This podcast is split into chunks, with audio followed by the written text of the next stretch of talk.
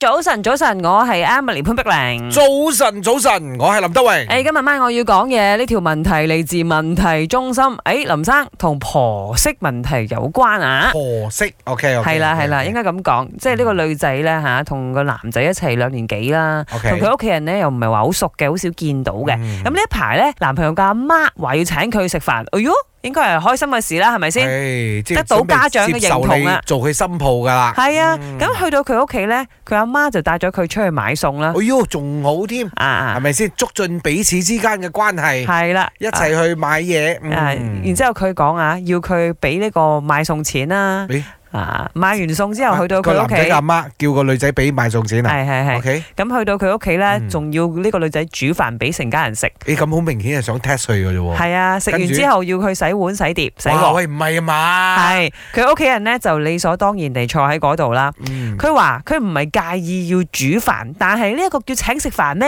比較似係呃我去煮飯咯。嗯佢媽咪到底想點呢？嗱，更嬲噶吓，嗯就係佢同佢男朋友表達係我咁係好唔合理嘅咯。但係佢話佢男朋友就呃扮傻喎，佢應該點算好呢？嗯首先睇下呢個人嘅身家係咪有幾十億喺度等 住啦。如果係嘅話，講呢啲冇辦法忍下先咯。呵冇啦，即係我我憑良心講嗰句啦吓，啊睇下個男仔係咪真係咁值得你中意嘅。啊，如果值得你中意。意嘅，因為你到時嫁嘅係嫁俾個男仔啊嘛，你唔係嫁俾呢家人啊嘛，係咪先？但係你結婚係兩家人嘅事嚟㗎喎。不過我覺得呢樣嘢就真係，喂，就算啦，你真係一個咁刻薄嘅家婆啦嚇，但係啊你又唔好話佢家刻薄，佢叫佢煮哇，飯仲唔刻啫。薄啊？叫你買菜，OK，、啊跟住你肯定係你玩噶啦，唔使講，你俾錢冇相干。翻到嚟叫你煮飯喎，幫手都唔幫，拍戲咩大 佬？拍戲都冇咁假啦，係咪先？會唔會係一個考驗嚟㗎？係啦，你真係或者係會唔會係個男仔好其實？好 over 嘅考驗啊會唔會係個男仔其實想飛咗個女仔，佢又唔知要做咩好？跟住媽講得，你叫佢翻你屋企，我幫你搞一鋪掂，幫你搞掂佢。似係咁喎，我覺得啦。